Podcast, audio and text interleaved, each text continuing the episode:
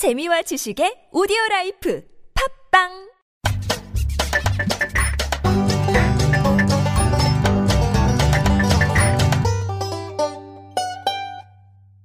네 그러면 이제 세 번째 스캔들. 아, 두 번째 때 너무 열을 받아가지고. 어, 화났어 지금 더워. 네 그래가지고 좀 이걸로 풀어볼까 했는데 더 열받아. 이걸 봤더니 더 열받네! 한번 세 번째 스캔들은 뭔지 어, 제가 한번 읽어보도록 하겠습니다 네. 서울 아파트의 매매 가격 대비 전세 가격 비율이 80%를 넘는 단지가 무려 30% 이상인 것으로 조사됐다. 리얼투데이에 따르면 8월 한 달간 실거래된 아파트 전세 건수는 총 3,713건이다. 음. 이중 아파트 매매 가격 대비 전세 가격 비율, 전세가 비율이라고 하죠. 전세가율이 80% 이상으로 실거래된 전세는 전체 중 31%인 1,154건으로 나타났다. 어려웠어. 어려웠어요? 이거 읽기가 어려웠다. 아. 그죠? 1154건, 31%, 373건. 아 근데 이게 진짜 전세가율이 80%면 진짜. 집값의 80%라는 거잖아요. 난 지금 읽는데 약간 너무 슬퍼. 왜요? 저 내년 5월에 이사 가야 되거든요. 근데 아. 아, 요즘에 막 알아보는데 아, 대한민국 사람 진짜 돈 많네. 그니까 이 전세가들을 어떻게 감당하고 살지? 은행이 돈이 많은 거예요. 은행이, 은행이 사주는 해주는 거지 뭐. 것도 뭐 한도가 있지. 그걸 어떻게 집 사고 차 사고 다들 사나 몰라. 아 이게 진짜 문제가 너, 많아도 좀 너무 많은 것 같아요. 근데 이게 전세가가 높다 높다라고 얘기가 나온 지가 벌써 몇 년인데 아 그렇죠. 이걸 많죠. 못 잡네. 잡, 잡히질 않아. 이게 때에 따라서는 지금 80% 넘는 데가 음, 31%라고 그랬잖아요. 근데 성북구 같은 경우에 음. 90% 이상 되는 데도 많대요. 헐. 그쯤이면 그냥 사고 말어. 내 말이 보탠다 더. 어 근데. 근데 이제 사람들은 집값이 떨어질까 봐 그치. 그것 때문에 지금 워낙 또 많이 올라 있어서 맞아. 그러니까 이게 한 8, 90% 전세가율이 돼도 사기가 좀 쉽지가 않은 음. 그런 상황인 거예요. 아 이거는 좀 문제가 있는데 정부 측에서도 뾰족한 대책이 안 나오고 있고 요즘에 이제 맞아요. 부동산 대책을 시끌시끌 하잖아요. 음. 근데 하, 참 모르겠어 어떻게 할지. 그나마 뭐 최근에는 전세가율이 올, 올라가고 뭐 매매가 너무 증가하고 이러다 보니까 네. 정부가 나름 관련 규제를 내놨었어요 하반기에. 네, 네, 네. 그래서 좀 달라지지 않을까 기대는 했는데 뭐 조금이긴 한데 일부 변화는 있었대요. 루머라고 해야 되나? 언론 보도를 통해서 추측은 하고 있거든요. 네. 정부가 어떤 어 뭐 투기 과열 지구를 강남 지역을 뭐 이렇게 지정을 한달지 음. 아니면 뭐 전매 제한을 강화한달지 뭐 이런 얘기가 계속 나오고 있긴 하거든요. 음흠. 근데 이게 아직 뭐 확정된 것도 아닐 뿐더러 네. 사실 정부 측에서 이 한 지역을 딱 선별해서 정책을 내놓기는 음. 쉽지 않거든요. 음. 그리고 괜히 섣불리 좀 규제를 강하게 했다가 시장 자체가 다 침체돼 버릴 그렇죠. 수도 있는 거니까 이게 쉽지 않은 것 같은데 음. 아 대신 아 이거 막 전세 가율이 막80% 넘고 이러는데 어디는 막 치솟고 있고 어디는 막 다 미분양이어가지고 음. 뭐 못하고 이런 거는 좀 문제가 있지 않나 싶어요. 정말 부익부 빈익빈이다라는 음. 생각이 이 부동산 시장에서도 있고 네. 규제 역설인 게 규제를 하면 시장이 죽을까봐 겁나고 음. 안 하자니 너무 투기 과열되는 지역들이 확연하게 눈에 띄고 네.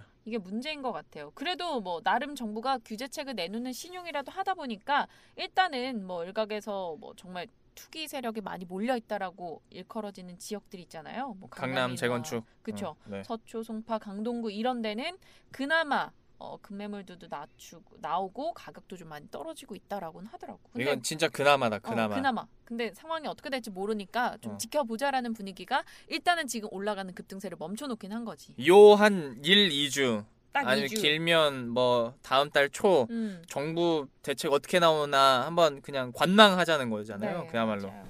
이게 근본적인 대책은 될 수 없을 것 같은데 음. 참 이런 거 보면 뭐 수치들은 이렇게 나오고 음. 정부 정책은 뭐 이랬다가 저랬다가 좀 하는 게 있고 그러니까 부동산 대책은 이렇게 하는데 또 어떤 대출이나 가계부채 문제에 대한 대책은 또 맞아요. 이번에 뭐 보금자리론 적격 대출 막 적격 대출 그만한다고 했다가 갑자기 또 한도 늘린다고 알- 플러스 알파 막 하다가 음. 이러잖아요. 그러니까 이게 부동산 시장도 어디에 장단을 맞춰야 될지 전혀 모르는 거예요. 진짜 어쩌라고라는 생각이 어쩌라고. 음. 옛날에는 어쩌라고. 솔직히 이제 최경환 경제 전 경제 부총리가 있을 때는 음. 돈 빌려서 사 했는데 근데 지금은 이렇게 해서 샀다가 음. 요즘에는 대출도 제대로 안 해주니까 좀 문제가 많이 있어요. 실제로 지난주에 음. 좀 시끌시끌했던 게 보금자리론, 아. 적격 대출 이거 좀 시끄러웠잖아요. 이 자격 조건을 확 낮췄어요.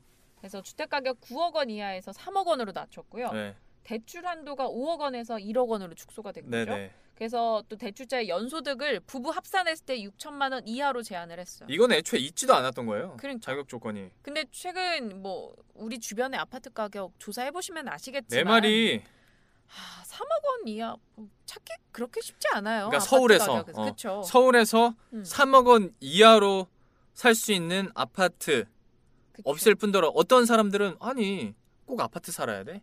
음. 빌라도 있고 음. 뭐 연립주택도 있고 많잖냐라고 음. 얘기하는데 아니 어쨌거나 아파트를 살 계획을 갖고 있던 실수요자 입장에서는 그치. 이게 갑자기 뭐 기준이 이렇게 다운돼 버리고 빌려주는 돈도 1억 원 이하로 축소를 해버리니까 좀 벙찐 거죠. 그쵸. 벙찐 건데 또 문제가 이게 주말에 홈페이지를 통해서 올라왔어요 이 공고가. 어디 홈페이지? 이 주택금융공사 주택금융공사. 네, 홈페이지에서 이렇게 축소한다. 자격을 더 까다롭게 한다. 그래 놓고 그게 이제 주말에 나왔거든. 주말에. 근데 그 다음 다음 날 그러니까 수요일부터 음. 이걸 적용하겠다고 한 거예요. 그러니까 평일 수로 치면 이틀 월 화 안에 신청을 해야 그 전 기준이 이제 9억 원까지 그리고 5억 원 대출을 받을 수 있는 거고 그 시기를 놓치면 이제 새로 바뀐 기준에 따라서 돈을 빌릴 수밖에 없어요. 음, 그리고. 만약에 내가 살려고 하는 집이 3억 원 이상이면 돈을 못 받는 거지. 아, 그러니까 이게 벙찌는 거죠. 전혀 관심이 없으신 분들은 어, 그 이게 홈페이지에 올려놓은 거 어떻게 알아? 그러니까. 나만 해도 모를 판에 지금. 네, 그래 그게 또 문제였는데 더 열받는 일이 생깁니다. 어떤 거요? 그 다음 날 음. 적격 대출이라고 음. 이것도 사실 장기 고정금리거든요. 음흠. 그러니까 보금자리론 못지않게 이 적격 대출도 서민들이 내 집 마련할 때 많이 사용하는 상품이에요. 네. 30년 동안 금리를 고정시켜 가지고 대출을 해 주거든요.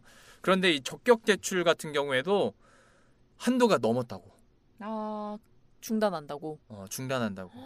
그러니까 사실상 중단이라고는 얘기했는데 신청을 못하는 거지. 음. 보금자리론 같은 경우에는 지- 주택금융공사 그러니까 정부 측에서 돈을 빌려주는 거고 적격대출 같은 경우에는 주택금융공사가 보증을 서고 은행들이 빌려주는 거거든요. 음. 근데 이제 각 은행들한테 이렇게 할당한 양이 이미 지났다고 더 이상 못 빌려준다고. 이 정도면 뭐 저격수네. 서민 서민 서민을 그냥 쐈어. 쐈어. 어. 그러니까 이제 그때부터 막 사람들이 열을 받기 시작하는 거야. 그러면 살 계획이 있던 나는 돈을 어디서 빌려야 되냐? 음. 나는 그러면 제2금융권 가야 되냐? 막 그러면서 음, 난 금리를 더 높게. 길바닥에 내안나 뭐? 그러니까 이걸 가계 부채를 줄이겠다고 이랬는데 오히려 금리 때문에 제2 금융권이나 막 이런 데서 돈을 빌리면 가계, 부채가 더 더 이자 부담이 더 늘어나게 생긴 거예요. 그래가지고 막 언론에서도 때리고 막 어, 시장 여론도 때리고 막 했더니 음. 또 어이없는 일이 생깁니다. 어떤 거? 바로 다음 날 정부 측에서 적격 대출을 늘리겠다고 없다며. 하루 돈 만에 없다며. 돈이 없다며. 한도가 다 찼는데 내가 플러스 알파를 해서 그리고 이제 아까 보금자리론이 9억 원에서 3억 원 이하로 떨어졌잖아요. 그러니까 그 사이에 있는 것들은 적격 대출로 대출을 받게 해주겠다라고 얘기를 한 거예요. 그러니까 그 얘기를 들으면 오예 더 빌려준대요 해서 좋아요 아니면 장난해? 그래 장난해지. 두 번째죠. 음. 그러니까 이제 또 짜증이 나는 거지. 진짜 장난하나. 아 진짜 화났다. 아, 진짜 화가 나죠.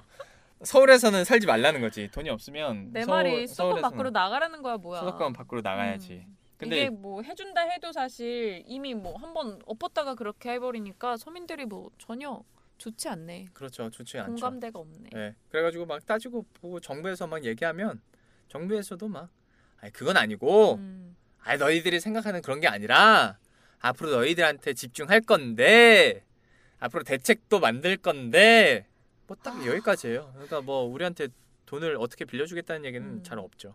이런 거 근데 만약에 불만의 목소리를 안 냈으면 그대로 네. 했을 거 아니야. 그러면 또 우린 서민들은 호갱이잖아. 그래서 그냥 뭐 굴러가는 대로 음. 뭐 되는 대로 뭐 가게 갔었겠죠. 여러분 목소리를 키워야 합니다. 여러분 나오십시오. 집 밖으로 나오세요. 아무튼 지금 여기 녹음실 안이 후끈후끈합니다. 우리가 어, 열이 받아가지고 그러니까. 이게 또 우리 문제니까 우리도 30대 초반으로서 앞으로 이걸 적극 활용하고 살아가야 되는 입장들인데 이게 나 지금 너무 열을 낸 것 같아서 음. 다음 스- 스캔들 이슈는 전 좀 자중을 한번 해야겠어요. 네 번째 스캔들로 넘어가 보죠.